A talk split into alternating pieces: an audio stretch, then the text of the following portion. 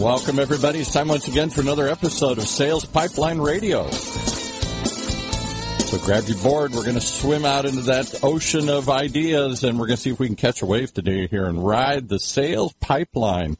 But today, today we have another surfer that dropped in today. He looks kind of like the silver surfer here with his uh, slick back hair, and uh, maybe not the, the golden surfer here.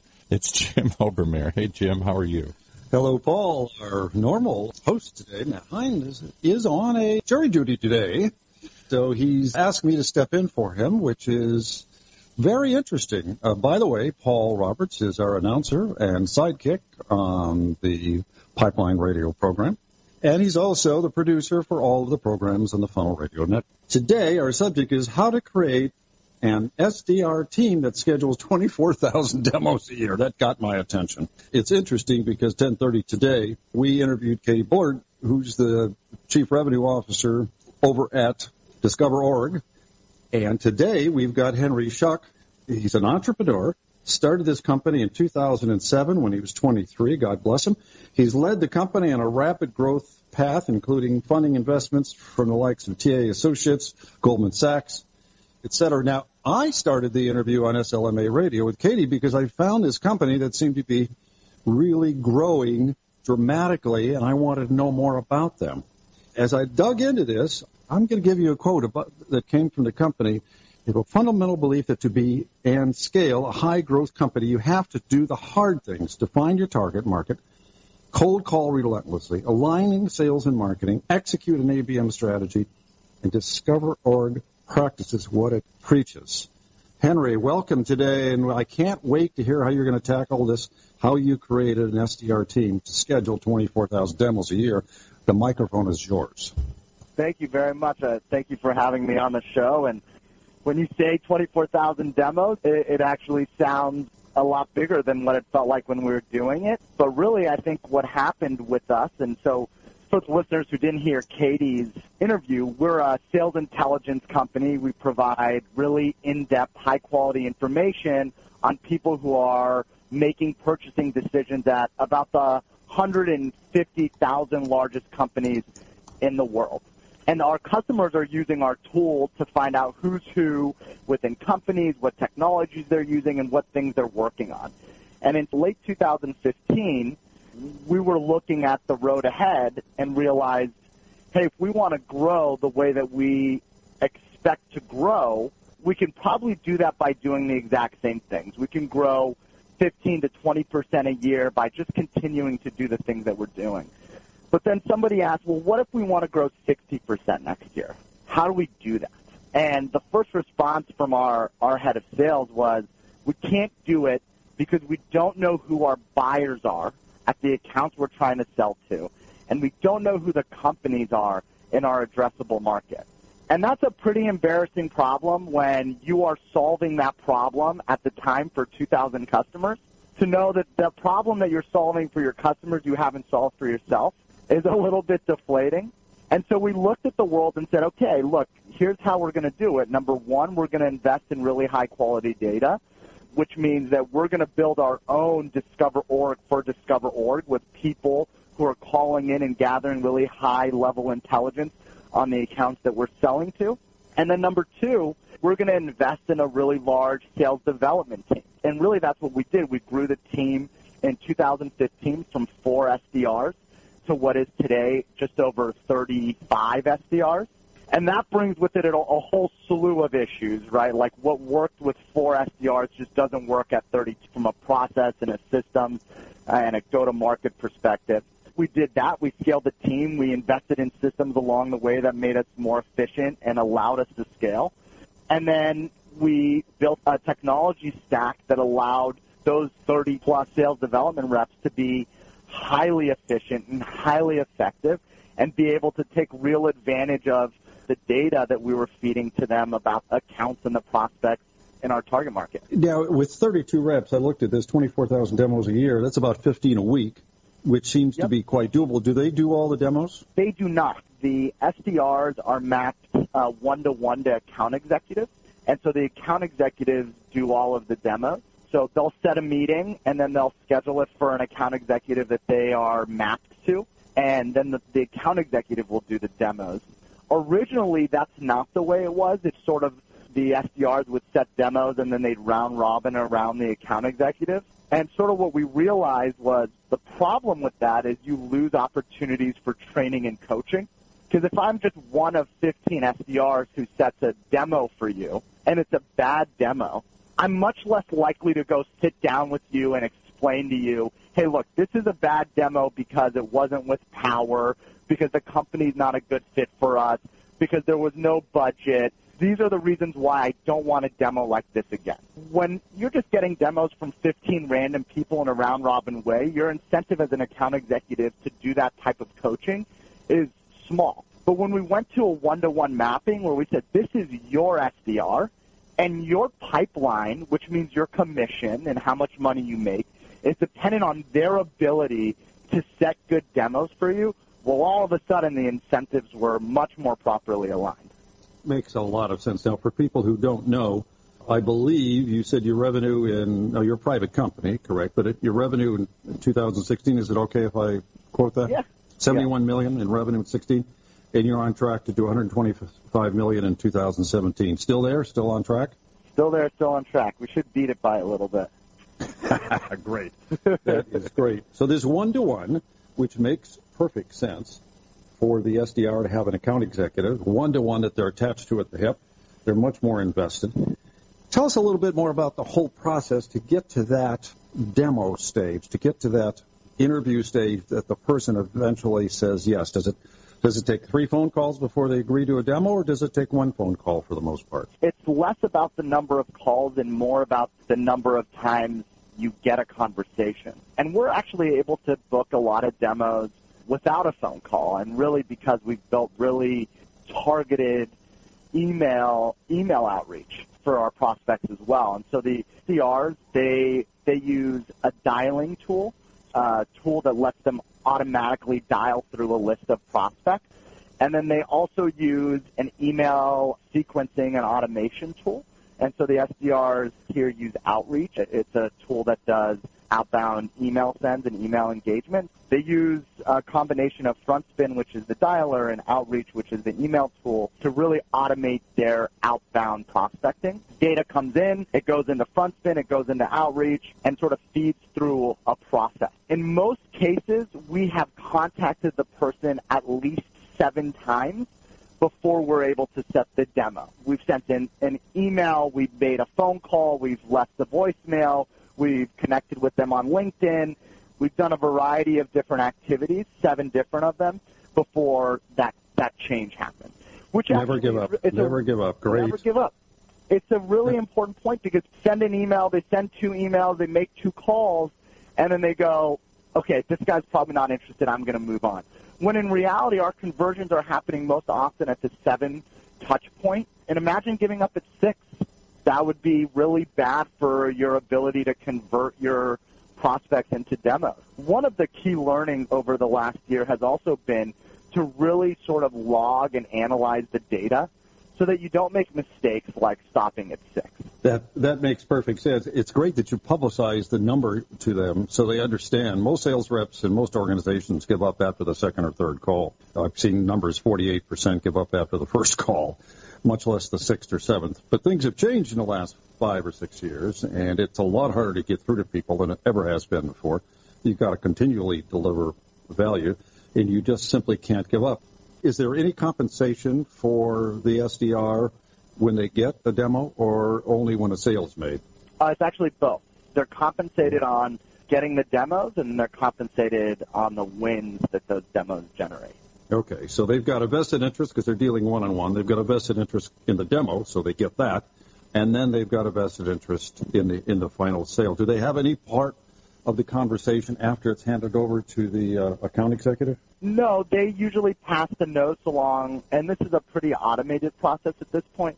But the account executive gets a, a sheet of notes from from the SDR, which explains what they learned on the call with the prospect. You know what systems they use, how many people are on their sales team, why they're interested in Discover Org at this point, what other tools they might be using in their in their sales stack that we may integrate with. Uh, that and then the account executive takes it from there. Now, Where the SDR might reappear is where a demo is set, the demo completes, we go to a next follow-up phase in the opportunity cycle, and the person, the prospect stops responding, doesn't come to the follow-up call, doesn't respond to emails. We could put the prospect in a stage that we call reliving. And so if they go back into a reliving stage, then the SDR's sort of job is to get them re-engaged and get them back over to the account executive. That is interesting. I've got a whole bunch of questions when we come back about uh, does your finance team get involved in this as an accountability partner, or are they are they the enemy, or are they are they helpmate? What kind of metrics do you use? Are these people all in the same facility near each other, or are they spread across the country? We've been uh, speaking with Henry Schuck. We've been looking at how to create an SDR team that schedules 24,000 demos a year. He's the CEO over at Discover.org. Paul, over to you for a word from our sponsor. In a world where the speed of innovation and change in B2B marketing has never been greater, the only thing bigger is the need for clarity, for a blueprint, for a guide to what's really working. And how about a way to apply it specifically today to increase sales pipeline growth, velocity, and most of all, conversion? That's what you'll find in the Modern Marketer's Field Guide. And amazingly, you can download it for free HeinzMarketing.com, just like it sounds, H-E-I-N-Z-M-A-R-K-E-T-I-N-G. It encompasses the entire sales and marketing cycle, but in quick bursts with lots of specific, actionable ideas, strategies, tactics you can put to work right away, like today. The loaded table of contents helps you narrow in and tackle a problem. And it's something you can come back to over and over again as a reference guide why not download your free copy of the Modern Marketer's Field Guide? It's free. HeinzMarketing.com, just like it sounds. H-E-I-N-Z marketing.com. All right, let's pick it back up with Jim and his guest. Well, thank you. I'm filling in for Matt Heinz today, who's uh, off doing his patriotic duty as uh, a jurist. We've been speaking with Henry Schuck. He's the CEO and the founder of Discovery.org got to know this company over the last month or so as we've also interviewed one of his the key marketing person for the company. And I really found the company fascinating because of the database that they control and their ability to use artificial intelligence, machine learning, to deliver to their clients better qualified information, which allows the salespeople to obviously make better calls and understand the clients better. Now, we've been tackling the issue how to create an SDR uh, team that schedules 24,000 demos a year. I'm amazed that a CEO from a $125 million company still has his hands on the tiller for this. Now, you've got a, I see that you, you, have got a little uh, a saying in your company that you've created this culture, no politics, no BS, and no a-holes. Is, is that correct, Henry? That is correct. That is. Sounds uh, like it came from you, Henry. it did come from me. yeah. I bet that was an early on feeling that you had up there. It's interesting. I'll tell you, one day I was out of the office, and you know, whenever you're out of the office, something flares up. And something flared up, and I was flying home, and I, I was sitting at an airport gate waiting for the plane to board. And I thought, you know what? I want to write down everything that I feel like is Discover Org. If I was going to describe Discover Org to like as a person, who is it? And that was one of them. It was like, you know, this is a company that is built on on openness and and honesty and also your ability to hit your targets and your goals. Be the nicest guy who can't hit their numbers and there just isn't a place for you at Discover.org on this growth trajectory. And so that speaks sort of the loudest. Hitting your numbers, hitting your metrics, hitting your goals, that sort of speaks the loudest. And we're not going to hire people along the way who make it culturally annoying for you to get there. Like I want to come in every day and there are enough problems when you're growing at the speed that you're growing today that you don't need sort of colleagues that are sort of sticks in the mud or difficult to work with or backstabbing. Like that's just not something we put up with at all. But that's the that's the culture of software and lead demand companies. Henry, didn't you know that when you started the company? it's not a year. well, good. I'll tell now, you. I, I was going to just a really interesting point on the no BS, no politics piece. When we acquired our biggest competitor, we did it in August. One of the employees, who was a higher ranked employee, came to our chief revenue officer at DiscoverOrg and said, "Okay, you know, now that we're one company, who are the people I need to like be on the right side of and and make sure like who's got Henry's ear and and who do I need to make sure I'm always supporting so that I can, you know, move up and do the things that I want to do here. Our chief revenue officer looked at him and said, "That's not this company. That's not who we are. There isn't somebody like that that if you're on the right side of, you get promoted or get treated nicer to. You just do your job and do it really well, and that's all anybody cares about." Now, is that person still with the company? He is. He is. Oh, good. He, he learned a quick, fairly quick lesson. I'd like to get into this. One of the issues you challenged SDRs to become 1% better every day. 1% better in calls, 1% better in what metrics were you looking at? We look at a lot of metrics. I get a weekly dashboard from my finance team, and they're tracking data across that SDR team. And so they're tracking how many demos are created, how many demos are created on our inbound team, and those are people who handle inbound form fills or inbound requests for information, and they try to make those into demos.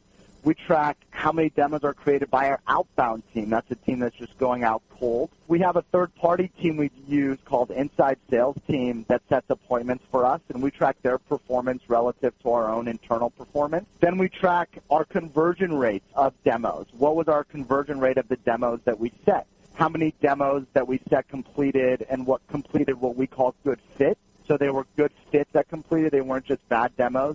What percentage of our demos didn't show up? What's our no-show rate? Because you could set a lot of demos, and then if you start seeing a really high no-show rate, you got to manage that rate as well. So we're tracking all of these metrics across the organization, which just give us a pulse on where we need to focus our energies. Or if all of a sudden the no-show rate goes up, we can dig down into that number and say, you know, why did that no-show rate go up? Know, and this happened a few months ago, and one of the things we realized is all of a sudden we started setting our demos more than three days out from the day we talk to the person. And as soon as you go outside of three days, the no-show rate skyrockets. And if you go outside of five days, like forget it. You might as well not even set the demo. So then that gives us an opportunity to go back to the SDR team and say, look, when you set these demos, you want to set them within 48 hours because everything outside of that, you start diminishing the show rate. So it really gives our managers and our leaders the, the ability to be precise about where they spend their attention and how they guide the team. Do you do hot transfers if somebody needs a demo right away? Yeah, we can do hot transfers. Yep. Okay. So you answered my questions about the metrics. You answered the questions about the finance team as the accountability partner. It sounds like you get them much deeper into this whole accountability thing for sales activity than most companies do. We've only got about two more minutes, Henry. If you were going to give a marketing manager three quick pieces of advice, 50 words, in growing their business, what would those three things be? Two minutes. One and two are going to be data. The number one piece about data is data is a silent killer in your marketing and your sales campaign. If you're not investing in high quality data that runs through your systems, that runs through your marketing system, your marketing automation system, through your sales reps' hands, that will silently kill all of your campaigns. So make sure you're investing on high quality data on your prospects, your customers, the companies you're going after. The second one is data too, but this data, trust the data and always present with the data. If you're not able to say, this campaign didn't work because of, if you can't look to data to say this is the reason this campaign didn't work, or frankly, this is the reason this campaign did work, and so let's replicate that, you want to be able to track data through your marketing and sales cycles so you're able to report on that and get better and better and better. But you really need to be tracking all sorts of data coming out of the activities your sales and marketing teams are doing in order to make adjustments and get better. And then three, I would say if you want to grow, things are going to be hard. And the reason why companies grow is that they do the hard things that companies that don't grow don't do. When things get hard and difficult and they feel uncomfortable, that probably means you're tackling the right thing. Okay. Boy, that's been great advice. We've been speaking with Henry Schuck. He's the CEO of the $125 million company DiscoverOrg. Fascinating company. Love what you're doing. I love the fact that you've taken a totally different approach to updating your database than so many other people. Great advice today. I think you've tackled the problem how to create an SDR team that schedules 24,000 demos a year, and you're a CEO that still counts, and you're still leading. Henry, thank you for your time today. Thanks a lot, Jim. Thank you for having me. I really appreciate it. Excellent. You've been listening to the only show that takes a look at sales pipelines right here on Funnel Radio Channel.